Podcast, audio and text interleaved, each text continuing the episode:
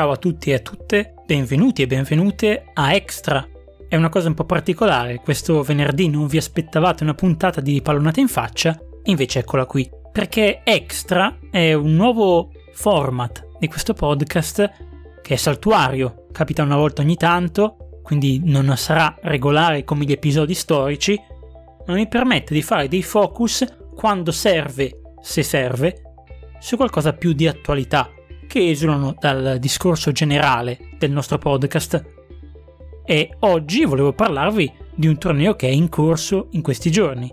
La Coppa d'Asia, sì perché in effetti sono due in corso in questi giorni. La Coppa d'Asia e la Coppa d'Africa di cui parleremo tra due settimane, cioè dopo l'episodio regolare che uscirà invece il prossimo venerdì. Come potete intuire, questa veste del podcast è un pochino più sciolta, e anche le fonti sono ovviamente molto più attuali. Non parliamo di libri di storia, ma piuttosto di articoli, approfondimenti di giornale, temi di geopolitica attualissima. Prima di iniziare, però, voglio ricordarvi una cosa. Episodi in più vogliono dire ovviamente una certa fatica e del tempo che questo progetto mi porta via e che sono felice mi porti via, questo è ovvio. Se anche voi siete felici di questo tempo in più che io spendo per costruire dei nuovi episodi e dirvi cosa succede nel mondo del calcio anche da un punto di vista più politico e sociale, beh, potete aiutarmi in un modo molto semplice facendo delle donazioni economiche. Ad esempio andate sul sito pallonateinfaccia.com e cercate la sezione in alto Sostieni Pallonate in Faccia. Lì è spiegato come donare o via PayPal o via GoFundMe e potrete poi decidere voi quanto, quando e con che frequenza fare la vostra donazione per aiutarmi a sostenere questo progetto e quindi a dedicare più tempo possibile, più energie, più risorse a Pallonata in Faccia, che è un podcast ma che è anche un sito e varie pagine sui social network. Vi darò i contatti e le specifiche per donazioni e quant'altro anche alla fine di questo podcast, come faccio di solito, ma per adesso volevo anticiparvi appunto questa novità. E quindi partiamo. Extra 1. La Coppa d'Asia del 2023, che poi in realtà è 2024. Io sono Valerio Moggia e questo è Pallonate in faccia. La Coppa d'Asia è iniziata il 12 gennaio. Come detto si chiama Coppa d'Asia 2023, anche se siamo nel 2024, perché ufficialmente doveva essere nel 2023. Per la precisione doveva essere anche in un altro paese, attualmente si gioca in Qatar, cioè la sede dei mondiali del 2022, i primi mondiali del mondo arabo mai fatti. Se volete approfondire cosa c'era dietro i mondiali in Qatar, io vi consiglio di andare indietro e recuperare l'episodio 37 di questo podcast, che ha approfondito i vari problemi di diritti umani, delle donne, dei lavoratori, della comunità LGBTQ, tutti i problemi che sono ancora attuali oggi nel paese arabo ma quando è stata assegnata questa coppa doveva tenersi in realtà nell'estate del 2023, quindi l'estate scorsa, in Cina. È stata rimandata però a causa della pandemia, che ancora non era risolta un annetto fa nel paese asiatico, e quindi trasferita in Qatar che aveva già le strutture pronte grazie ai mondiali. Qui si potrebbe aprire un altro discorso sulla crisi del calcio cinese, un paese che a un certo punto negli anni 2010 sembrava poter essere la nuova grande potenza del calcio mondiale, soprattutto a livello di investimenti per i club. La Chinese Super League investiva tantissimo nel pallone, nell'acquisto di giocatori importanti dall'Europa, un po', anche se in misura minore, come ha fatto la scorsa estate l'Arabia Saudita con la sua Saudi Pro League. Però, come sapete, il progetto del calcio cinese si è arenato e in questo momento è in grande crisi. La nazionale, che non sta andando benissimo, dimostra proprio come le cose nel calcio in Cina non siano migliorate affatto negli ultimi dieci anni. Ma oggi in realtà la Coppa d'Asia fa discutere soprattutto per i suoi paesi più occidentali, i paesi del mondo arabo, medio orientale più correttamente, che non quelli del mondo più orientale, cioè la Cina, la Corea del Sud, il Giappone. Come probabilmente saprete, in questo momento storico il Medio Oriente è particolarmente turbolento tantissimi paesi di quella zona del mondo sono in guerra.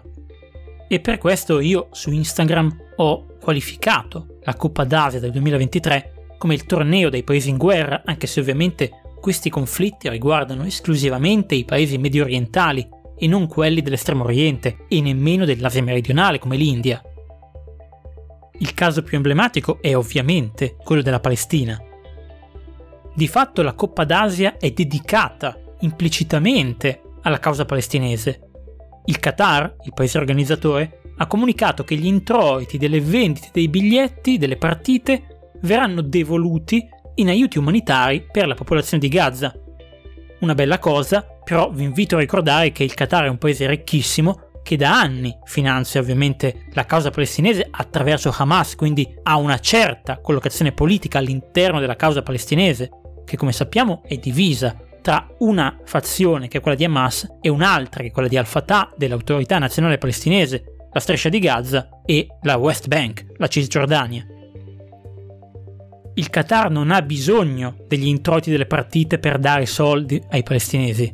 Questa in realtà è una mossa più o meno, potremmo dire, di sport washing, o meglio, non usa lo sport per rifarsi una faccia, ma usa la causa palestinese per migliorare la sua immagine internazionale, attraverso ovviamente gli introiti delle partite della Coppa d'Asia. Perché mentre avviene questo, il Qatar, da un po' di anni, sta normalizzando i suoi rapporti con Israele e si mantiene in un equilibrio non semplice, perché mentre normalizza i rapporti con Israele, è comunque il paese che ospita al suo interno alcuni leader politici di Hamas e che in questi mesi si è posto come intermediario tra Israele e Hamas per la liberazione degli ostaggi, cioè dei cittadini israeliani attualmente prigionieri del gruppo militare palestinese. Questo aspetto politico e di propaganda che il Qatar porta avanti e che pochi stanno affrontando in realtà nelle analisi che leggo in giro, è molto importante anche per capire quello che è successo pochi giorni fa, giovedì 18 gennaio, nella partita tra Palestina ed Emirati Arabi Uniti. Durante l'incontro, alcuni sostenitori con delle bandiere palestinesi, non so dire se palestinesi o sostenitori della Palestina ma di altre nazionalità, hanno esposto anche uno striscione che recitava Don't normalize genocide. Non normalizzate il genocidio. Ovviamente era riferito agli Emiratini, perché gli Emirati Arabi Uniti da un po' di anni si stanno avvicinando a Israele. Gli Emirati sono uno dei paesi che più di tutti nel mondo arabo ha normalizzato i suoi rapporti con Tel Aviv, a partire soprattutto dal 2020. Questa è la data dei cosiddetti accordi di Abramo, attraverso cui gli Stati Uniti, allora il presidente era Donald Trump, hanno favorito l'avvicinamento diplomatico e commerciale di alcuni paesi arabi, tra cui anche l'Arabia Saudita, a Israele, cambiando quindi quell'aspetto geopolitico del Medio Oriente che vedeva il mondo arabo unito e compatto a favore della Palestina contro Israele. Israele che per inciso in Coppa d'Asia non c'è perché dal 1974 non fa più parte della AFC, la Confederazione del Calcio Asiatico, da questo espulso per volontà dei paesi arabi appunto l'idea di uno striscione che denuncia l'avvicinamento degli Emiratini a Israele è sicuramente importante, ma non sottovalutiamo il fatto che il Qatar potrebbe averla incentivata, perché gli Emirati Arabi stanno geopoliticamente dall'altra parte rispetto al Qatar. Fanno parte di quell'alleanza che gravita attorno all'Arabia Saudita che pochi anni fa ha messo sotto embargo il Qatar e ha rischiato di far saltare i mondiali del 2022. Ad ogni modo oggi la Palestina è il cuore di questa Coppa d'Asia a livello politico. Da ottobre a oggi, quindi da quando è iniziato il nuovo conflitto, perché in realtà il conflitto va avanti almeno dal 1948, 55 calciatori palestinesi sono stati uccisi dall'esercito israeliano. Non parliamo di calciatori della nazionale, calciatori importanti, tra virgolette, se vogliamo parlare di aspetto sportivo ovviamente, non di aspetto umano. Però 55 calciatori ci fa capire come questo conflitto colpisca direttamente il mondo dello sport.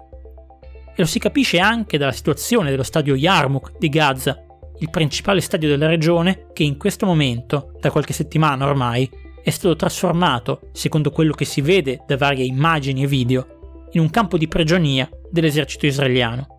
Una cosa abbastanza inquietante per chi ricorda, anche solamente per le immagini viste, per i filmati, quello che accadde dopo il golpe di Pinochet in Cile, allo Stadio Nacional di Santiago. La selezione palestinese è principalmente una squadra, va detto, della Cisgiordania, perché è molto complicato uscire da Gaza e quindi la maggior parte dei giocatori arrivano o dalle comunità palestinesi all'estero, soprattutto in Cile, visto che l'abbiamo citato, o appunto dalla Cisgiordania. Tuttavia ci sono alcuni calciatori che hanno le famiglie a Gaza. Mahmoud Wadi e Mohamed Saleh hanno le famiglie a Gaza in questo momento, giocano in nazionale e devono pensare anche che i loro familiari sopravvivano al conflitto in corso. Ovviamente il conflitto tra Israele e Palestina non si limita a Israele e Palestina, nonostante il nome che tutti i media gli riconoscono. È noto che questo conflitto è da tempo esteso bene o male anche al sud del Libano, che è un'altra nazionale che partecipa a questa Coppa d'Asia. In questa regione è particolarmente forte il partito estremista sciita, quindi molto vicino all'Iran, alla sua concezione dell'Islam, Hezbollah, che è da sempre in lotta contro Israele. In Libano alcuni leader di Hamas, non solo in Qatar quindi, sono rifugiati. Il 2 gennaio un attacco mirato israeliano ha ucciso un leader di Hamas, Salah al-Aruri, a Beirut, la capitale del Libano. Quindi che la guerra tra Israele e Palestina possa espandersi oltre i confini del Libano è una cosa che tutti sanno e che di fatto già avviene, perché scambi di missili tra le due parti del confine già avvengono da tempo, almeno dal 7 ottobre, ma già da prima. Dal lato sportivo, l'Iran è una delle nazionali più attese, perché ha tanti calciatori importanti, molti dei quali giocano in Europa. Penso a Sardar Azmoun, che gioca alla Roma, anche a Mehdi Taremi, che gioca come centravanti al Porto e dovrebbe passare all'Inter l'anno prossimo. Il movimento calcistico iraniano è da tempo molto forte e tra i più interessanti dell'Asia, quindi è una delle squadre che potrebbe arrivare a vincere la Coppa. Allo stesso tempo, però, è un paese in cui il calcio con il potere politico ha dei rapporti molto complicati. Lo abbiamo visto nelle proteste di piazza per la morte di Mahasa Amini, che sono andate avanti per oltre un anno e poi sono state represse. Durante i mondiali in Qatar, i calciatori iraniani erano palesemente schierati dalla parte dei manifestanti molti si sono espressi a favore delle proteste, tra cui proprio Azmoun e Taremi. Quindi questa nazionale ha un ruolo politico e sociale molto forte. L'Iran, come abbiamo detto, sostiene la causa palestinese e Hamas, però negli scorsi mesi alcuni tifosi hanno protestato nel campionato locale contro le guardie della rivoluzione che hanno portato in campo delle bandiere palestinesi e hanno protestato inneggiando Israele. È difficile capire se sia una posizione pro-israeliana dei tifosi o semplicemente un attacco alle guardie della rivoluzione e quindi al regime degli ayatollah. Ad ogni modo tutto questo mostra come l'Iran sia un paese politicamente molto più diviso di quello che non si potrebbe dire e che peraltro è sull'orlo forse di un nuovo conflitto. Nelle ultime settimane ci sono stati dei bombardamenti iraniani in Pakistan. Il Pakistan è un paese ufficialmente alleato degli Stati Uniti e quindi dei paesi occidentali e sul suo territorio ospita alcuni luoghi strategici dell'esercito israeliano, almeno secondo gli iraniani, che infatti hanno colpito queste aree perché sarebbero legate appunto al sovvenzionamento e all'aiuto delle truppe di Tel Aviv. Tra le nazionali più attese c'è anche l'Arabia Saudita. L'Arabia Saudita di Roberto Mancini, ex allenatore dell'Italia con cui ha vinto gli europei del 2021, L'Arabia Saudita che ha dominato il calciomercato della scorsa estate acquistando tanti importanti calciatori dell'Europa. Quindi un paese che è ormai un protagonista, nel bene o nel male, scegliete voi, del calcio globale.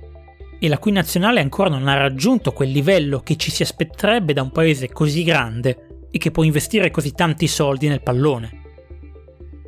Come già detto per gli Emirati Arabi Uniti, anche l'Arabia Saudita ha un atteggiamento molto più pro-israeliano di quanto non lo aveva qualche anno fa.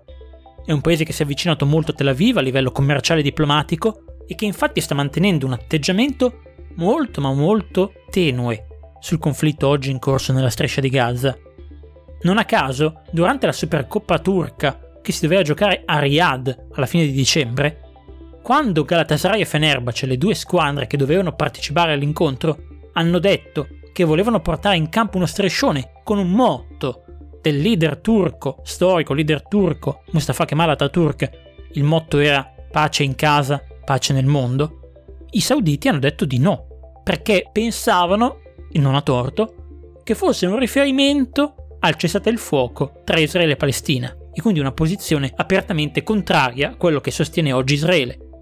L'Arabia Saudita in questo conflitto semplicemente non vuole entrarci vuole mantenersi neutrale per non scontentare sia la sua anima araba e quindi culturalmente filo palestinese, sia gli ottimi rapporti che ha instaurato negli ultimi tempi con il governo di Tel Aviv. In più l'Arabia Saudita ha una crescente ostilità con l'Iran, perché questi sono i due paesi che ambiscono a diventare le potenze egemoni del Medio Oriente. Una, quella saudita, rappresenta l'Islam sunnita, mentre l'Iran rappresenta l'Islam sciita. Ma non è solo una questione religiosa, le differenze culturali nel mondo arabo vanno ben al di là di semplici interpretazioni del Corano e della tradizione islamica. Questa rivalità geopolitica si è anche già vista in campo sul calcio lo scorso ottobre nella Champions League asiatica, quando l'Al-Ittihad, i campioni nazionali sauditi, la squadra di Benzema, si sono rifiutati di scendere in campo a Isfahan, quindi in Iran, contro la squadra locale perché le autorità iraniane avevano messo all'ingresso del campo un busto del generale Qassem Soleimani. Si tratta di un generale importantissimo delle guardie della rivoluzione, quindi un importante gruppo militare iraniano, che era stato ucciso nel 2020 da un attacco militare mirato degli Stati Uniti. Quindi di fatto per i sauditi scendere in campo con quel busto lì. Significava in qualche modo approvare il ricordo di una persona che per i loro alleati, gli Stati Uniti, era considerato un pericoloso nemico. A tutta questa situazione aggiungiamo una cosa, che dal 2014 l'Arabia Saudita sta conducendo una violentissima guerra nello Yemen, insieme ai suoi alleati ovviamente come gli Emirati Arabi Uniti, una guerra che di recente ha coinvolto anche alcune potenze occidentali, cioè gli Stati Uniti e il Regno Unito, perché come sapete nella zona meridionale dello Yemen i ribelli Houthi hanno attaccato a sostegno della causa palestinese alcune navi mercantili che passavano nel Mar Rosso. E questo ha creato una crisi che è sia militare che commerciale ovviamente e che si lega bene o male anche al conflitto tra Israele e Palestina. Né lo Yemen né il Pakistan, che abbiamo citato prima, hanno una nazionale qualificata a questa Coppa d'Asia. Invece ce l'hanno la Siria e la Giordania, che anche loro sono realmente ai ferri corti. La Siria, come sappiamo, è in guerra dal 2011, una guerra civile che ha fatto molto discutere, che ha occupato a lungo le prime pagine dei giornali sia in Italia che in tutto il mondo occidentale e che oggi è sostanzialmente dimenticata. Mentre noi ci dimentichiamo di questa guerra, la Siria è adesso sull'orlo di un nuovo conflitto con un suo vicino, appunto la Giordania. Nelle scorse settimane i giordani hanno bombardato alcuni centri di produzione di una droga, un'anfetamina chiamata Captagon, in territorio siriano. Il Captagon è attualmente la principale risorsa del governo di Assad, cioè del governo della Siria. E secondo l'accusa della Giordania, la Siria è aiutata nella produzione e nell'esportazione nel commercio di questa droga sia da Hezbollah sia dall'Iran. Li ha accusati esplicitamente di aiutare questo commercio, che danneggia gli interessi della Giordania perché questa droga viene esportata all'interno del territorio giordano. Per cui il rischio adesso è che la Giordania possa entrare in guerra con la Siria e magari anche con Hezbollah, quindi un partito libanese già in guerra con Israele, e con l'Iran. Un conflitto del genere è difficile che scoppi per la sua portata e perché nella regione ci sono già altre guerre in corso, ma fa capire quanto, oltre alla guerra tra Israele e Palestina, il Medio Oriente abbia anche altri problemi. Per cui quando guardiamo le partite in Qatar della Coppa d'Asia del 2023 o 2024, dovremmo ricordarci tutte queste cose qua. Ovvero che attorno a questa regione in cui si gioca il torneo ci sono delle tensioni geopolitiche che in alcuni casi sono anche già scoppiate e che probabilmente ci vorranno anni prima che vengano risolte. Appunto abbiamo citato la guerra nello Yemen e la guerra in Siria che vanno avanti, una da ormai 10 anni, quella nello Yemen, quella in Siria invece da 13. Insomma, per certi versi il calcio a volte può aiutare a migliorare i rapporti tra paesi, in altri casi, molto più spesso, il calcio semplicemente rimette in scena quei conflitti con un pallone invece che con i fucili. Se questo approfondimento vi è piaciuto e vi è interessato, io vi chiedo di nuovo fate una donazione, oppure fate passaparola, oppure fate entrambi. Aiutate comunque questo progetto a crescere e diffondersi. Vi ricordo che ogni domenica sul sito pallonateinfaccia.com esce un articolo nuovo sulla storia del calcio, della politica e della cultura se volete seguire il progetto potete farlo anche sui vari profili social. Pallonate in faccia blog su Facebook, chiocciola pallonate faccia su Twitter, pallonate in faccia su Instagram. Potete scrivermi a tutti i messaggi privati di questi social oppure alla mail pallonateinfaccia chiocciola gmail.com. Il podcast lo trovate su Spotify, Google Podcast, Apple Podcast, Amazon Music, Audible e tante altre piattaforme. Le trovate tutte indicate ovviamente su pallonateinfaccia.com. Le donazioni, lo riprendo di nuovo questo discorso, le potete fare su PayPal o su GoFundMe. Se non volete donare, potete comunque fare passaparola gratuitamente tra i vostri amici o condividere questo podcast sui social direttamente. Per qualunque domanda, considerazione, critica, suggerimento, quello che volete, potete farlo ovviamente ai contatti che vi ho detto alla mail, io sicuramente vi risponderò. Ad esempio, questo progetto extra, questi approfondimenti sulla Coppa d'Asia e tra due settimane sulla Coppa d'Africa, rispondono proprio delle richieste che mi sono state fatte di approfondire questi tornei che al momento appunto sono in corso. Ciò detto non mi resta che salutarvi e ringraziarvi tutti e tutte dell'ascolto, della fiducia e della condivisione e darvi appuntamento al prossimo episodio. Tra una settimana con gli episodi storici del podcast, tra due settimane con la Coppa d'Africa 2023. Alla prossima!